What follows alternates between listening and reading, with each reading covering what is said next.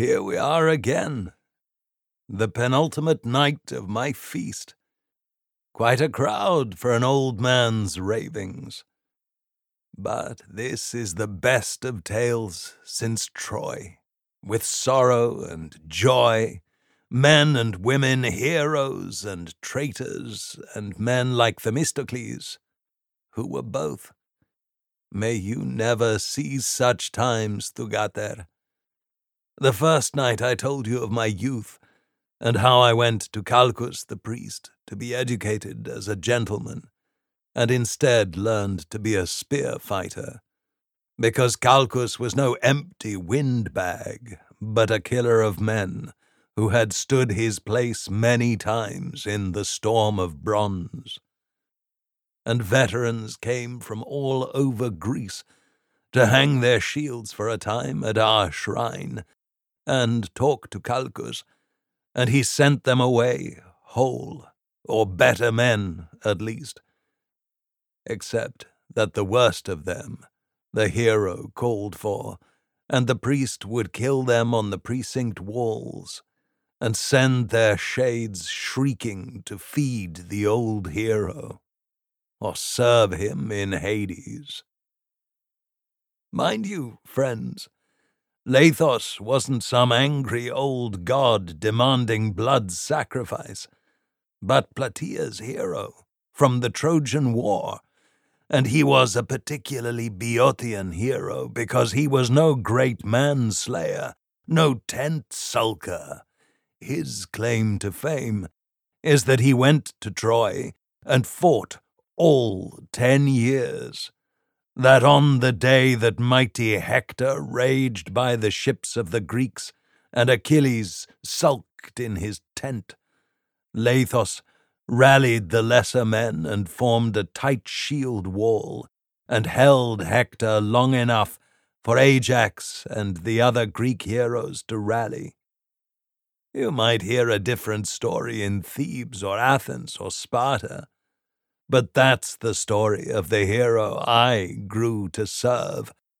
And I spent years at his shrine, learning the war dances that we call the Pyrrhici.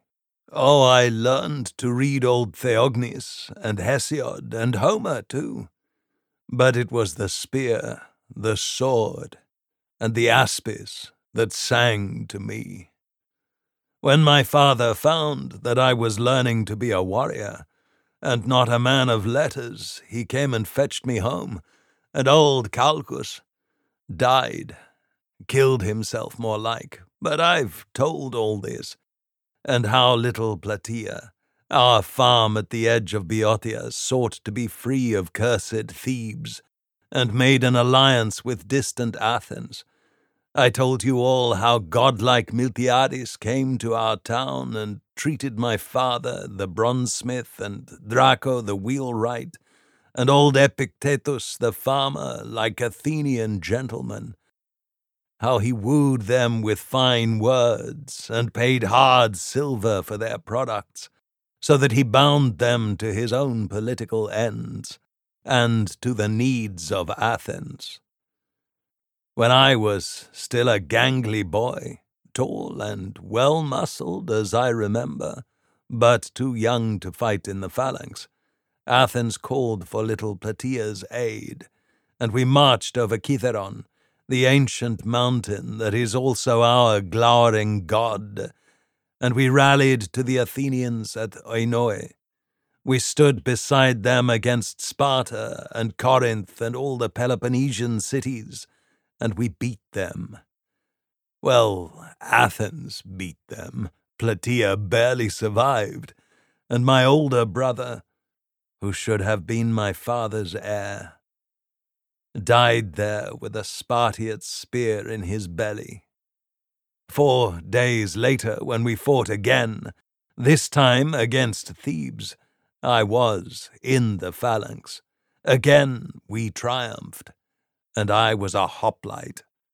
And two days later, when we faced the Euboeans, I saw my cousin Simon kill my father, stabbing him in the back under his bright bronze cuirass. When I fell over my father's corpse, I took a mighty blow, and when I awoke, I had no memory of Simon's treachery. When I awoke, of course, I was a slave. Simon had sold me to Phoenician traders, and I went east with a cargo of Greek slaves. I was a slave for some years, and in truth it was not a bad life. I went to a fine house ruled by rich, elegant, excellent people, Hipponax the poet, and his wife and two children. Archilogos, the eldest, and a boy was my real master, and yet my friend and ally, and we had many escapades together, and his sister, Briseis. Ah, Briseis. Helen returned to life. We lived in far off Ephesus, one of the most beautiful and powerful cities in the Greek world, yet located on the coast of Asia. Greeks have lived there since the Trojan War, and the temple of Artemis there is one of the wonders of the world. My master went to school each day at the temple of Artemis, and there the great philosopher Heraclitus had his school. And he would shower us with questions every bit as painful as the blows of the old fighter who taught us Pankration at the gymnasium.